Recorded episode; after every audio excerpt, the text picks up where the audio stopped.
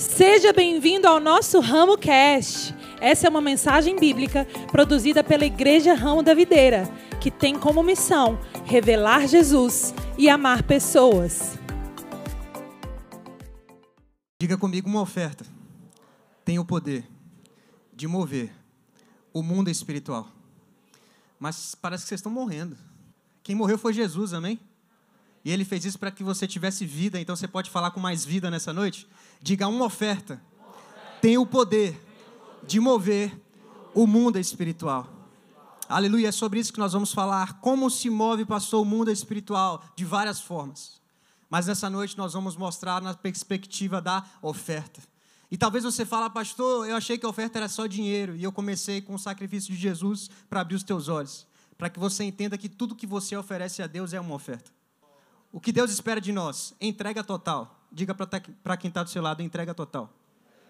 Se alguém quiser mover o mundo espiritual nessa noite, a única coisa que Deus pede para você é uma entrega total.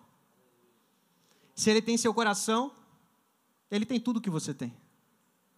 A entrega de Jesus, como a palavra diz, é uma oferta pelo pecado. A gente tinha uma dívida, essa dívida tinha um preço. E Jesus ofertou o que ele tinha para pagar o preço. Mas se você olhar para o vídeo, chegou um momento onde todo o pecado ele foi colocado em Jesus e acabou o pecado e Jesus ainda não tinha morrido. Quantos perceberam isso? Veio condenação, veio dívida, veio culpa, veio vícios, prostituição, morte espiritual, tudo que você quiser, tudo que Adão trouxe veio sobre Jesus. E a oferta de Jesus era uma oferta tão grande que tinha saldo no final ele ainda não foi consumido pelo pecado. Se qualquer um de nós estivéssemos lá, ia ser rapidinho, como fumaça. Mas o pecado veio sobre Jesus e a oferta era muito grande. E essa oferta sobrou no final das contas. E Jesus teve que entregar o próprio Espírito para que ele pudesse de fato morrer. Porque o pecado de fato não matou Jesus. E eu quero te mostrar que uma oferta, ela tem o poder de mover o mundo espiritual. Primeira coisa, querido, que eu quero falar para você: ofertas abrem os céus. Se você estudar essa passagem de Jesus, e eu quero essa introdução deixar bem claro, uma série de coisas aconteceram quando Jesus foi pendurado nessa cruz. Inclusive, lá em Jerusalém, no momento que ele ressuscita, diz que pessoas que estavam em cemitérios também ressuscitaram. Você está aqui comigo? Diga comigo: Jesus é uma oferta. Jesus é a oferta de Deus. Por isso que quando Deus ele fala sobre dar, Deus sabe o que, que ele está falando. Porque Jesus é a oferta que Deus nos deu. Por que, que nós precisamos dar o melhor a Deus? Porque Ele nos deu o melhor que Ele tinha. E nada do que você dê a Deus, independente do que seja, vai se comparar à oferta que Jesus, que Deus deu para você, que é Jesus. O valor de Jesus, ele não se mede por dinheiro. O valor de Jesus, ele não tem preço. Para Deus não tinha. Não tem preço que pague. Mas ele fez isso, ele ofertou o seu próprio filho, porque ele amava. Qual é o segredo para que você entregue qualquer coisa na mão de Deus? Eu amo. Pastor, por que, que tem pessoas que servem na casa de Deus com o seu tempo e outras não servem? Porque umas amam e outras nem tanto. Se você ama, você dá qualquer coisa. E essa atitude, essa oferta de amor, move o reino do Espírito. Você acha que está movendo só um culto desse para acontecer. Mas se você oferta o seu tempo, você é um voluntário na casa de Deus, e um culto desse é possível, o que, que está acontecendo? O culto fala de coisas sobrenaturais, pessoas vão ser salvas nesse lugar. Então a gente faz uma oferta natural mas essa oferta natural, ela tem o poder de abrir os céus e Deus ele começa a operar em outra atmosfera, que é a atmosfera espiritual. Para você, às vezes, entregar um dízimo, você está pensando no dinheiro. Mas algo natural inicia um mover espiritual. Jesus ele estava pendurado numa cruz, algo natural. Um corpo de um homem pendurado numa cruz. E as pessoas olhavam, é mais um homem que vai morrer na cruz. Naquela época, os ladrões morriam. É uma das punições era ir para a cruz. Mas não era mais uma oferta. Era uma oferta de consagração ao Pai. E quando a oferta ela é consumida, querido, Lá na antiga aliança você vai ver que o aroma ele subia e Deus ele que aroma. A gordura do sumo sacerdote ali quando queimava dos holocaustos, sacrifícios, era algo natural. Mas lá em cima Deus conseguia Será que de fato era um cheiro natural ou será que era algo espiritual? Obediência à palavra, obediência a algo que Deus falou e o homem ofertava e Deus falando: glória a Deus, um dia eu vou mandar o meu filho e meu filho vai ser queimado. Como esses sacrifícios que queimaram na aliança, o cordeiro que foi queimado durante anos, anos, anos, anos, anos, um dia será o meu próprio filho. E toda vez que Deus vê uma oferta, Deus se lembra de Jesus. Por que, que a sua oferta move o reino espiritual? Porque quando Deus vê a sua oferta, Ele lembra do seu próprio filho, que é a maior das ofertas. Em 1 Reis, capítulo 18, verso. A partir do verso 20, depois você pode ler em casa, do 1 Reis 18, 20, até o 40, são 20 versículos. Eu quero ler apenas um trecho, porque fala de uma das histórias mais incríveis sobre uma oferta movendo o reino espiritual, já que hoje esse é o nosso tema. Narra a história do profeta Elias, e dos profetas de Baal. Quantos conhecem o profeta Elias? Já ouviram falar em profeta Elias? Se você não ouviu, o profeta Elias, para o povo judeu, era o maior profeta de todos. Foi o profeta que, que apareceu, inclusive, no Monte da Transfiguração. E aqui Elias, ele fala algo para o povo, porque as pessoas estavam se desviando. E ele falou: Vamos resolver isso, sabe de que forma? Vamos apresentar uma oferta. Vocês querem que Deus se mova aqui e Deus revele quem é o profeta verdadeiro e quem não é, quem é o povo que crê mesmo, quem é o crente mesmo e quem é aquele que está brincando de evangelho. Vamos fazer o seguinte: vamos oferecer algo ao Senhor. Uma oferta teve o poder de demonstrar quem era verdadeiro e quem é falso. O que você entrega demonstra para Deus se você é verdadeiro ou falso. Porque dependendo, e a gente vai ler já já alguns casos, você vai ver, nem tudo que a gente oferece a Deus é verdadeiro. Mas a gente vai chegar lá. 1 Reis capítulo 18, verso 22 diz: Disse então Elias: Eu sou o único que restou dos profetas do Senhor. Mas Baal tem 450 profetas, diga 450. Irmão, era um contra 450. Você fala assim: ninguém me ama, ninguém gosta de mim, é todos contra mim. Era tipo isso aqui. Era um contra 450. E aí o que, que Elias fala? Tragam dois novilhos, diga comigo oferta. Escolham eles um, cortem-o em pedaços e põem lá para fazer o churrasco. Põe sobre a lenha. Mas não acendam fogo. Eu prepararei o outro, o outro novilho, e colocarei também sobre a lenha. E também não acenderei fogo nela. Então vocês invocarão o que, gente? O nome do seu Deus. Vocês não são profetas de Baal? Vocês não têm aí o seu Deus? Pronto. Então você vai botar aí na sua fogueira o seu sacrifício e você vai orar ao seu Deus. E eu invocarei o quê? O nome do Senhor. Qual é a proposta? O Deus que responder por meio do fogo, esse é Deus. Então todo o povo disse o quê? Tá bom. Vamos. 450 contra 1. Você já fez uma aposta assim? Se apostou contra 450 pessoas, dizendo: rapaz, é isso aqui que vai acontecer. E se você continuar lendo, por causa do tempo eu não vou ler tudo, para que você, enfim, a gente saia daqui hoje com algo no coração, você vai perceber que Elias, ele disse: ora vocês primeiro. E disse que o povo rachava de ouro, ah, gritava e tal, e rasgava e tal, tal, tal, e nada de fogo, porque era uma oferta falsa. O Deus não ouvia. E a oração de Elias, então, depois, foi simplesmente: Deus, agora, mostra para eles quem é Deus. E o que, que aconteceu? O fogo consumiu no altar. E... o que eu quero dizer para você, irmão? Uma oferta, quando ela é debaixo de obediência, debaixo de direção, debaixo de amor, o fogo ele consome.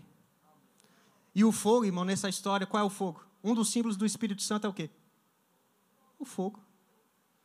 O nosso galardão lá na frente vai dizer que a gente vai ter feito algumas coisas, ofertas, serviço, trabalho, e vai tudo entrar onde? No fogo.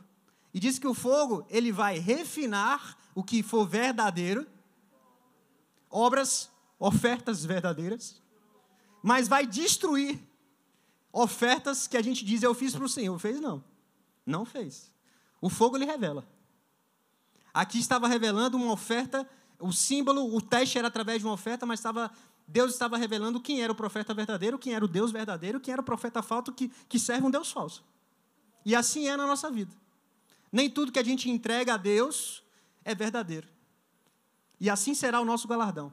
E eu espero que na fogueira celestial, não é a fogueira santa de Israel, na fogueira de, de Deus, tudo aquilo que eu fiz, tudo que eu ofertei, tudo que eu entreguei ao Senhor, o fogo lhe refine, e a palavra diz que isso será comparado a ouro.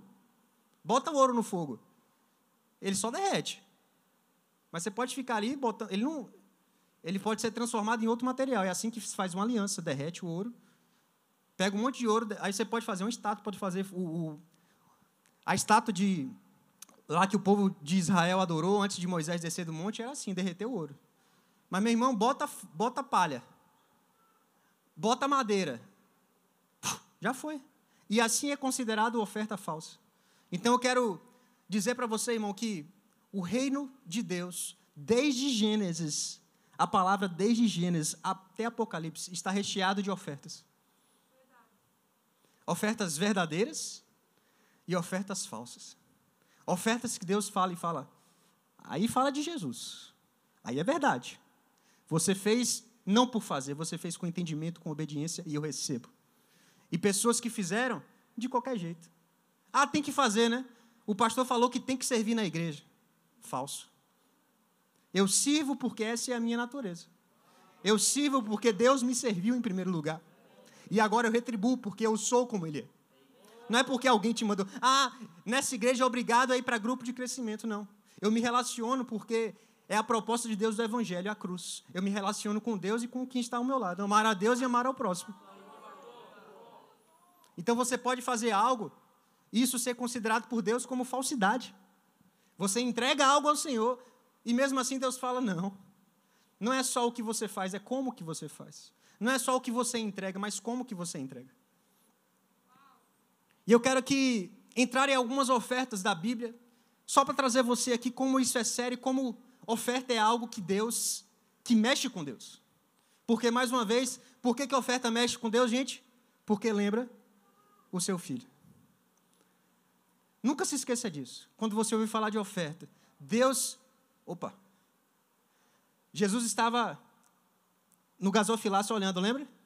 Porque, irmão, oferta mexe com Jesus também. E chamou a atenção a oferta da viúva. Porque deu o melhor. Você está aqui comigo? Adão e Eva pecam no jardim. A primeira oferta da Bíblia. Adão e Eva pecaram no jardim. Deus fez o quê? Sacrificou um cordeiro. Derramou sangue para cobrir a nudez do homem. O homem pecou, a morte espiritual passa a entrar na humanidade. O pecado entrou. O homem pecou. E a palavra diz que sem derramamento de sangue não há o quê? Remissão de pecado ou pagamento de pecado. Então a primeira oferta da Bíblia foi para cobrir o homem. Não era restauração, era cobrir. Aqui tem um tapete. É como se Jesus pegasse uma pele de um animal, uma oferta, ele sacrificou o animal e cobriu o homem. Jogou a poeira para onde? Por debaixo do tapete. E até ele vir morrer por nós e resgatar, a sujeira ficou ali embaixo. O homem estava coberto. Agora que Jesus vem, a gente viu isso aqui, depois que isso aconteceu, agora não existe mais a dívida. Jesus ele levantou a poeira e falou: Ei, Satanás, qual é o preço? O preço é um justo, é alguém que nunca pecou. Esse é o preço. Alguém que seja perfeito. Jesus olhou para o lado e falou: Rapaz, só tem eu. Esse é o preço? Então tá bom. Toma aqui minha vida. Aleluia. Caim e Abel. Um deu o que, gente? Das primícias. E o outro deu o resto. Ah, pastor, eu achei que era só dar. Não. A história de Caim e Abel é, é, tão interessante porque a palavra diz, se você for estudar, e como eu falei, eu não tenho como entrar em todos os textos, mas essa foi a instrução que Deus me deu. Levar você a entender como que uma oferta mexe e quantas coisas tem na Bíblia sobre isso. Caim e Abel, eles eram os filhos de Adão. Verdade ou mentira? Adão e Eva. E a palavra diz que Caim ele era lavrador e Abel era pastor de ovelhas. Caim, ele pegou lá o resto do hortifruti dele, o resto das laranjas, o resto das. E falou: rapaz, é isso aqui que eu vou oferecer a Deus. E Deus só do céu olhando. Beleza. É. Quem quer viver de alface? Ninguém quer viver de alface, né? Mas foi isso que, que Caim entregou. Jogou cheio de folha. Aí Abel era pastor de ovelhas. Fez o quê? Matou, meu irmão. O novilho, o top. E veio cheio de gordura, aquela picanha maturada ali. Ei, Cássio. Cadê Renan? Eu vi Renan ali. Cadê Renan? Pronto, meu churrasqueiro oficial ali. Aquela carne entranhada de gordura. E eu botou assim na frente de Deus. Antes de acender a fogueira, Deus já. Já estou sentindo o cheiro dessa gordura aí. Parafraseando, gente. Um deu o melhor.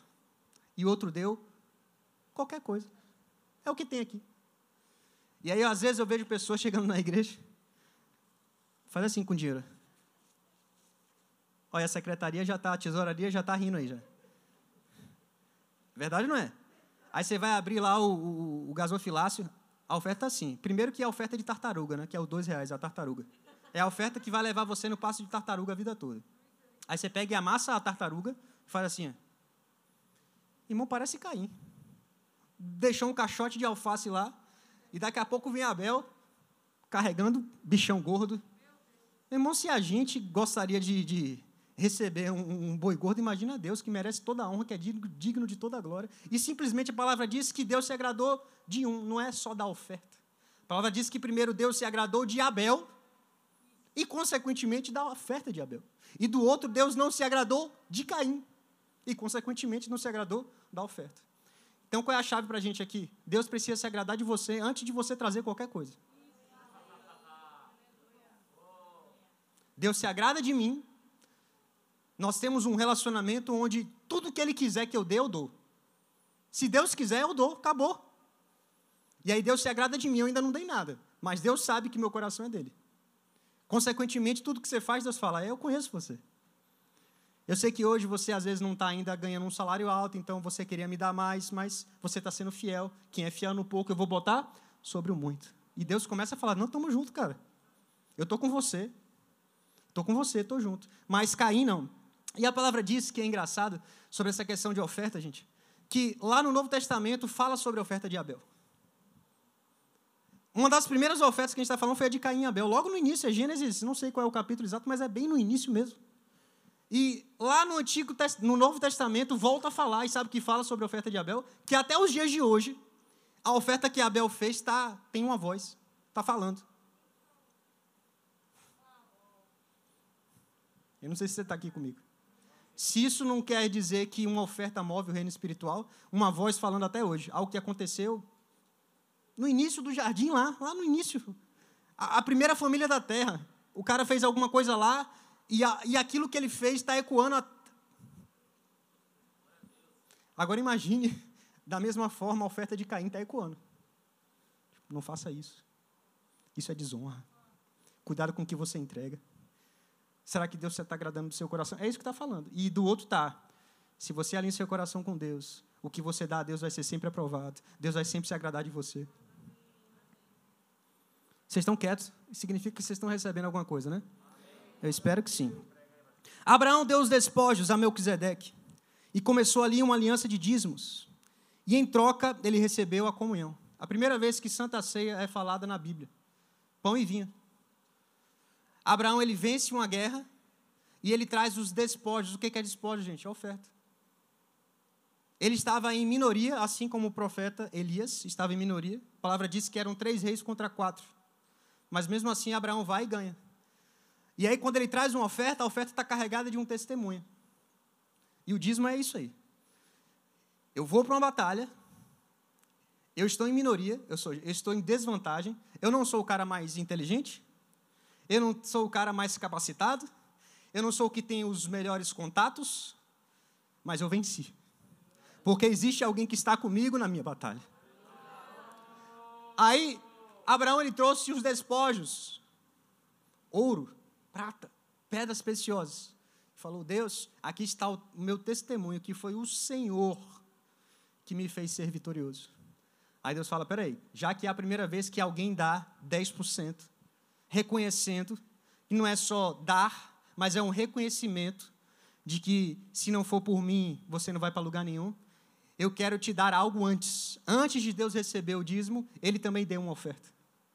E qual foi a oferta de Deus? Jesus. Ali ainda era um um espelho, era ainda era o véu ainda não estava mais pão e vinho quer dizer o que, gente? O corpo e o sangue de Jesus. Deus ali fala, uma oferta abriu uma comunhão, porque ceia é comunhão, ceia é relacionamento. Era Deus dizendo: Ei, Abraão, eu entendo que o dízimo vai ser uma aliança de um relacionamento de provisão, de um relacionamento de generosidade. Você entendeu que o que eu posso fazer por você, você não consegue fazer sozinho. Então aí se estabeleceu uma aliança de dízimos. Mais tarde, Abraão oferta seu único filho, Isaac, e em troca ele se torna o pai de nações. Abraão sobe ao monte, Isaac está lá, tem lenha, e ele fala: rapaz, cadê o cordeiro? Porque na antiga aliança, sacrifícios era algo comum. Ofertas a Deus era algo comum. Infelizmente, hoje está diminuindo as ofertas. Né? A gente fala, não estou debaixo da lei, então a gente deveria fazer mais, e não menos. Na época da lei, era todo dia tinha sacrifício. Tinha uns que era uma vez no ano, porque era, era dependendo do tipo. Mas o povo judeu, que era um povo que se chamava pelo nome de Deus, se acostumou, era normal oferecer algo a Deus. Mas hoje, às vezes, a gente tem que, parece que pegar você, esganar você e te convencer. E aí você fala, não, pastor, mas isso aí era da antiga aliança. Se a gente está na nova, então a gente tem que ser melhor, tem que fazer mais e não menos. E aí Abraão sobe e Isaac fala, meu Deus, e aí, como é que vai?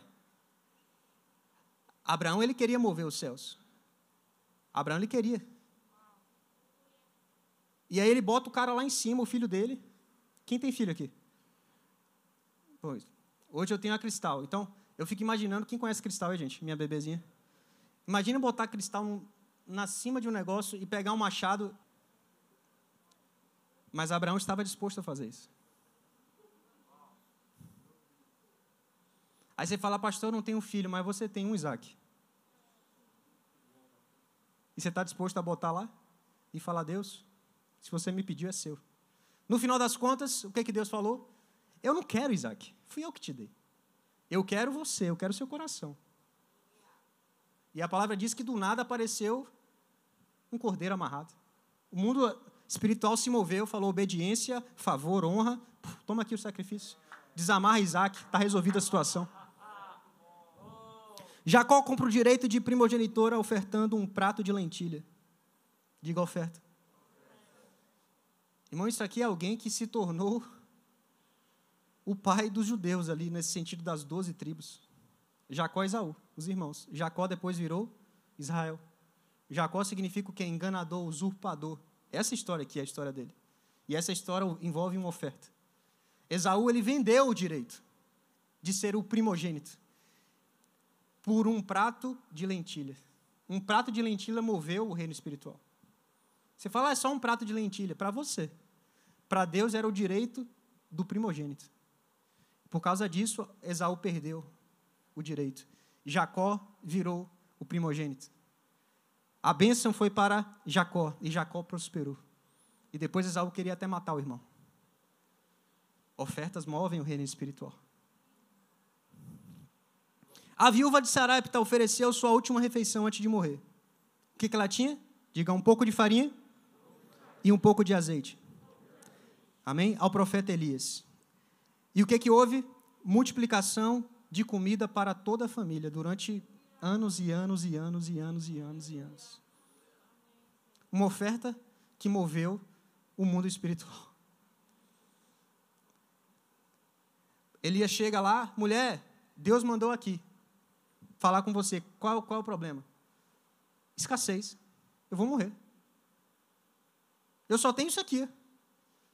Só que ela nem tinha falado que tinha nada. Ele perguntou: tá bom. Você quer ativar o reino espiritual? Você está com escassez, né? E pega isso aí para você, viu? Porque você pode estar tá com escassez aqui hoje. Não é desejo de Deus para você. Por isso que ele está mandando o profeta. A mulher estava na escassez. Uma mulher de Deus. Deus queria prosperar a mulher. Então Deus falou: vou mandar o profeta. E o profeta está aqui na sua frente hoje. Aí ele chega lá, mulher, o que é que você tem? Se você é escasso, diga escassez na mente. Escassez na mente. Sua boca vai falar. Porque na sua mente você é escasso na mente. O que é que ela falou? Eu não tenho nada. E é assim que quem é escasso vive. Você vive dizendo, eu estou quebrado, meu salário não dá. Alguém te pede dinheiro, você fala, eu não tenho. Em vez de falar que eu não vou dar, né? Você está falando que eu não tenho, eu sou quebrado, eu sou pobre. Rapaz, eu estou passando, pastor, passando aquele, aquela dificuldade e tal. Isso é uma mente escassa. Você está só declarando um monte de palavra que está lançando contra você mesmo. E aí ele fala: peraí, peraí, mulher. Isso aí é mente escassa. O profeta de Deus ele vem com a outra mente. Sempre você tem algo para dar. Sempre. E aí ela fala: Ah, é, na verdade eu tenho um pouco de farinha e azeite. Mas eu vou comer e a gente vai morrer. Ele falou: Não, não. Você vai comer e morrer, então vamos fazer o seguinte: me dá isso para mim. E a palavra diz que ele orou, comeu e orou e multiplicou aquilo. E aquela mulher que estava com escassez, ela passou agora a transbordar, a ter multiplicado aquilo que estava faltando na vida dela mas ela em algum momento teve que ofertar a sua última comida. Um garoto ofertou cinco pães e dois peixes. E Jesus multiplicou o alimento para cinco mil homens, fora mulheres e crianças, que normalmente é a maioria. Jesus, diante da multidão, pregou as pessoas com fome, a primeira multiplicação. Fala, Jesus perguntou, e aí, não tem nada aí não? Deixa eu te ensinar algo, querido, sobre oferta. Zero vezes infinito dá quanto? Eu vejo se você aprendeu alguma coisa na escola, né? Gente, zero vezes infinito dá quanto? Deus é infinito. O infinito é tudo é possível. O infinito é tudo é possível. Não é juros compostos, não é. É multiplicação que a nossa mente não entende. É infinito, infinitamente mais. Deus é capaz de fazer infinitamente mais mas ele é infinitamente mais. Mas se você dá zero, ele, ele faz infinito o seu zero. É, você vai sempre ser zero, zero, zero, zero, zero, zero, zero em tudo na sua vida. Nunca vai ser nem 0,7, né? É só zero, zero, zero mesmo. Mas aí deram cinco pães, opa, é pouco. Tem só de homens cinco mil. Se você fizer percentualmente, cinco pães para cinco mil, faz aí a calculadora rapidinho. Cinco mil e só 5 para é dividido, não sei qual é o que divide, é 5 por 5 mil, não é o que divide? Vai dar bem pouco. Mas isso foi capaz de alimentar todos esses 5 mil homens, mais as mulheres, mais a criança, e Deus ainda honrou os 12 discípulos, cada um com um cesto cheio de pão. Mas tudo isso foi uma oferta que moveu. Algo foi para as mãos de Jesus, e esse é o princípio da multiplicação. Enquanto está na sua mão, não multiplica. Não multiplica. Ah, mas Deus estava ali, mas não multiplica. Deus está aqui também. Deus falou: me dá aqui esse pão, pô. Vocês querem comer? Mas lembre-se que comigo é fartura. Esse negócio de vamos dividir esses cinco pães aqui por cinco mil. Não, não, não. Enquanto estava na mão dos homens, não multiplicou. Foi para a mão de Jesus, rapidinho, pai, eu te dou graças. Pum. Pode distribuir aí. Gente, um monte de pão não saiu, não. Sabe o que acontecia? Eles pegavam o pão e começavam a partir e dar. Aí o cara ficou, eu não sei, cinco pães para doze discípulos, eu não sei nem como é que eles fizeram, eu só sei que você partiu o pão e o pão continuava lá inteiro. Você partiu o pão e o pão continuava inteiro. Isso me lembra o maná. A comida nunca acabava de descer do céu, porque uma oferta move o reino espiritual. Uma mulher ofertou um vaso de alabastro e colheu honra. A palavra diz que por onde o evangelho for pregado, a história dessa mulher será lembrada.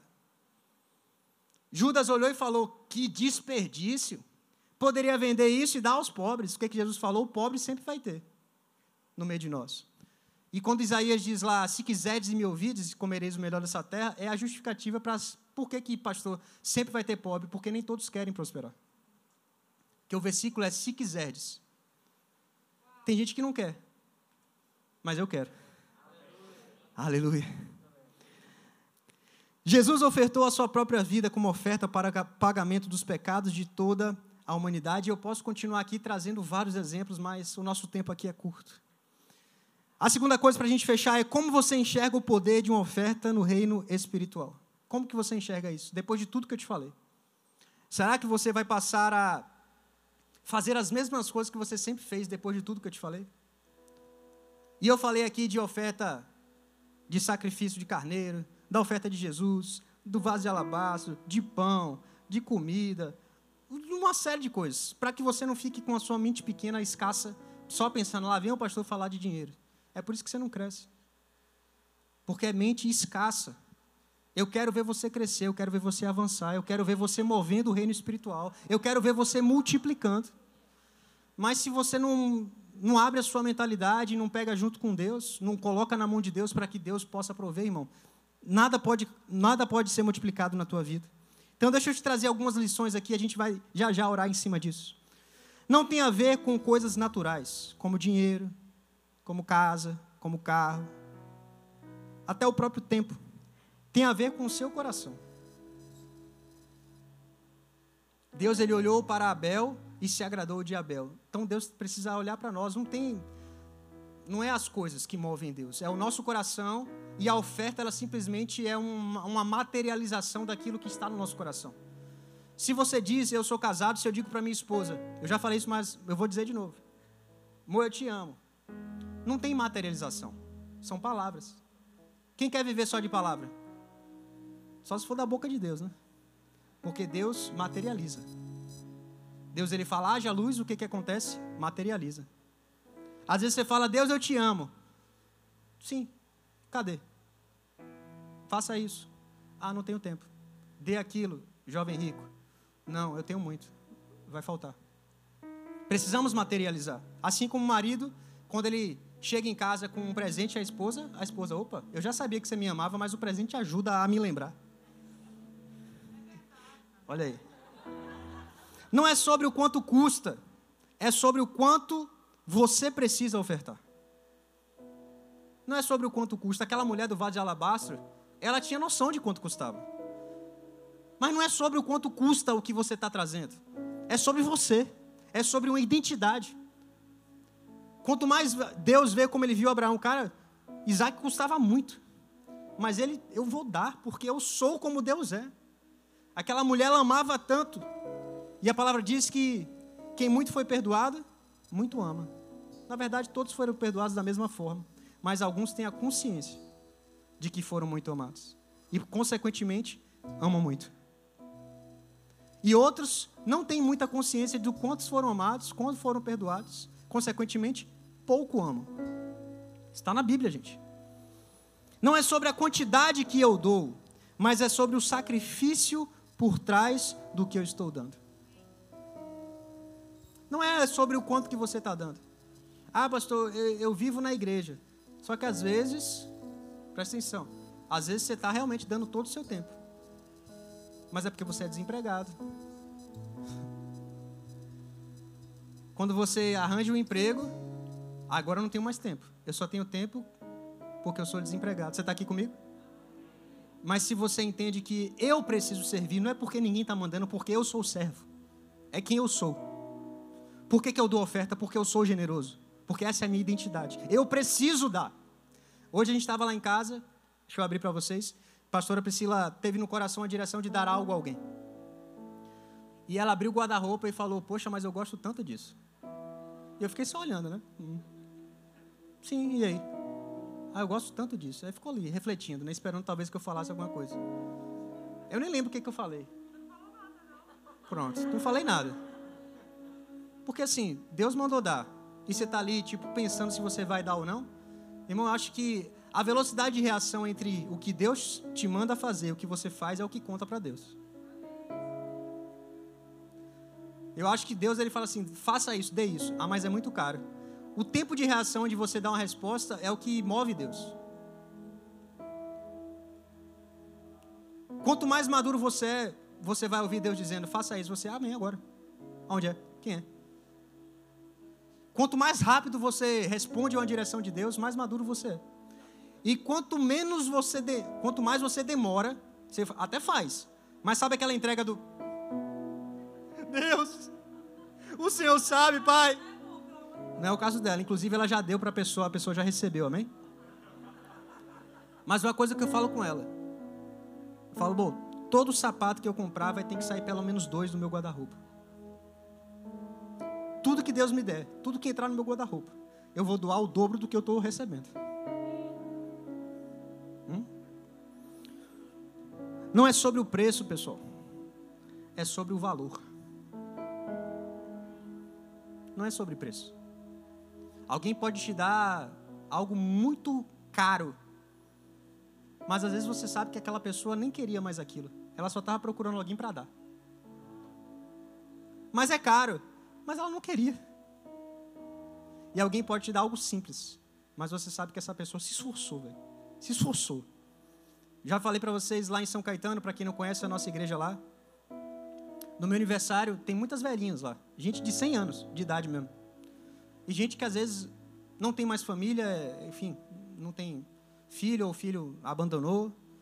E às vezes a pessoa vive malmente com um INSS, né? Alguma coisa assim. Eu sei que a pessoa não tem, como a gente fala, onde cair morto. Não tem. Aí vem a velhinha lá. Lourdes conhece, né? E assim, demora uns 10 minutos para ela dar uns três passos, assim, né?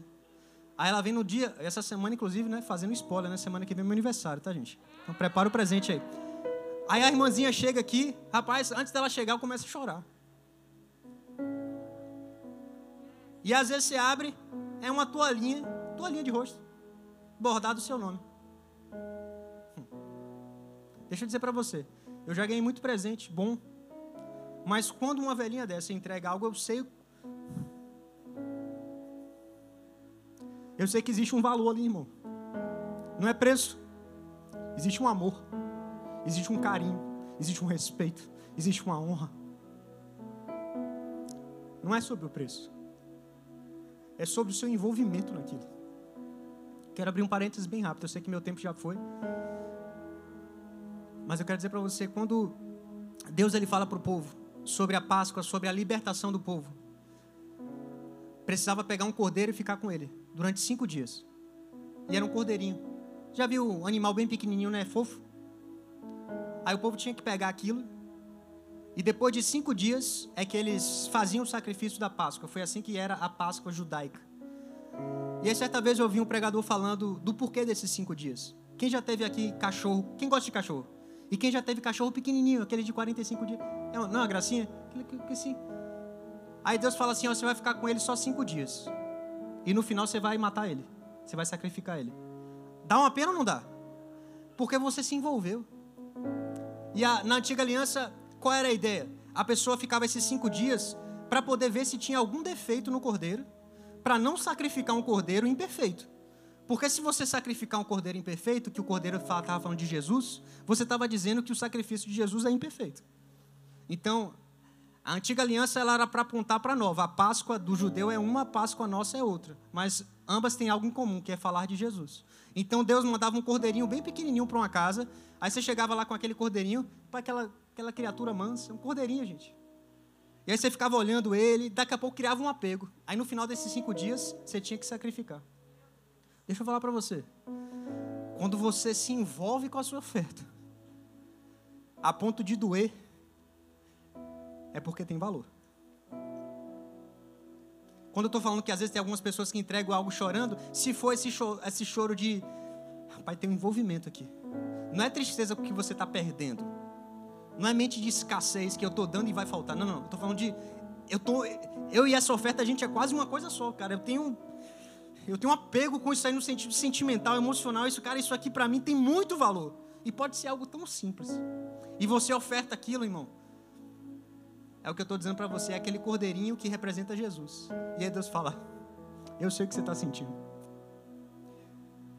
E Deus fala para a gente hoje: Eu vi o que fizeram com meu filho. Eu vi o que fizeram com meu filho.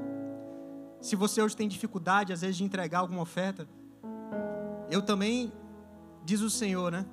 Eu também vi que era como era difícil, mas eu dei. Eu dei por amor a vocês. Eu dei por amor a você. Eu entrego mas quem multiplica é Deus. Você entregue, irmão. A sua parte é colocar nas mãos de Deus. Mas não é você que vai se esforçar para multiplicar, não é Deus. Você entrega nas mãos de Deus. Eu oro como Elias orou. Mas quem responde a oração é quem? É Deus. Botou o sacrifício lá, botou a oferta lá, debaixo da obediência e falou: Deus, acende o fogo. Será que essa pode ser a nossa oração nessa noite, Deus? A minha parte eu vou fazer, eu vou colocar a oferta no teu altar. E a gente vai orar e vai pedir: Deus, manda o fogo, consuma essa oferta. Você tem coragem de fazer essa oração? Se você não tem, provavelmente é porque não é algo verdadeiro.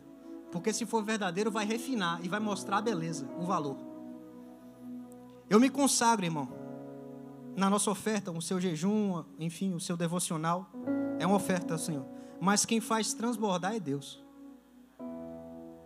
Um jejum é uma oferta. Um devocional é um tempo de qualidade. Você orar no seu quarto é uma oferta. É uma consagração. A gente se consagra. Mas quem transborda o que está dentro de nós é Deus. Eu faço para outro, mas o principal abençoado sou eu. Fique de pé, vamos orar. Feche seus olhos, deixa o Espírito Santo falar com você. Vamos adorar um pouco e depois a gente vai orar nesse lugar. O pão do céu, o Deus Emmanuel, enche-me. Essa mensagem te alcançou?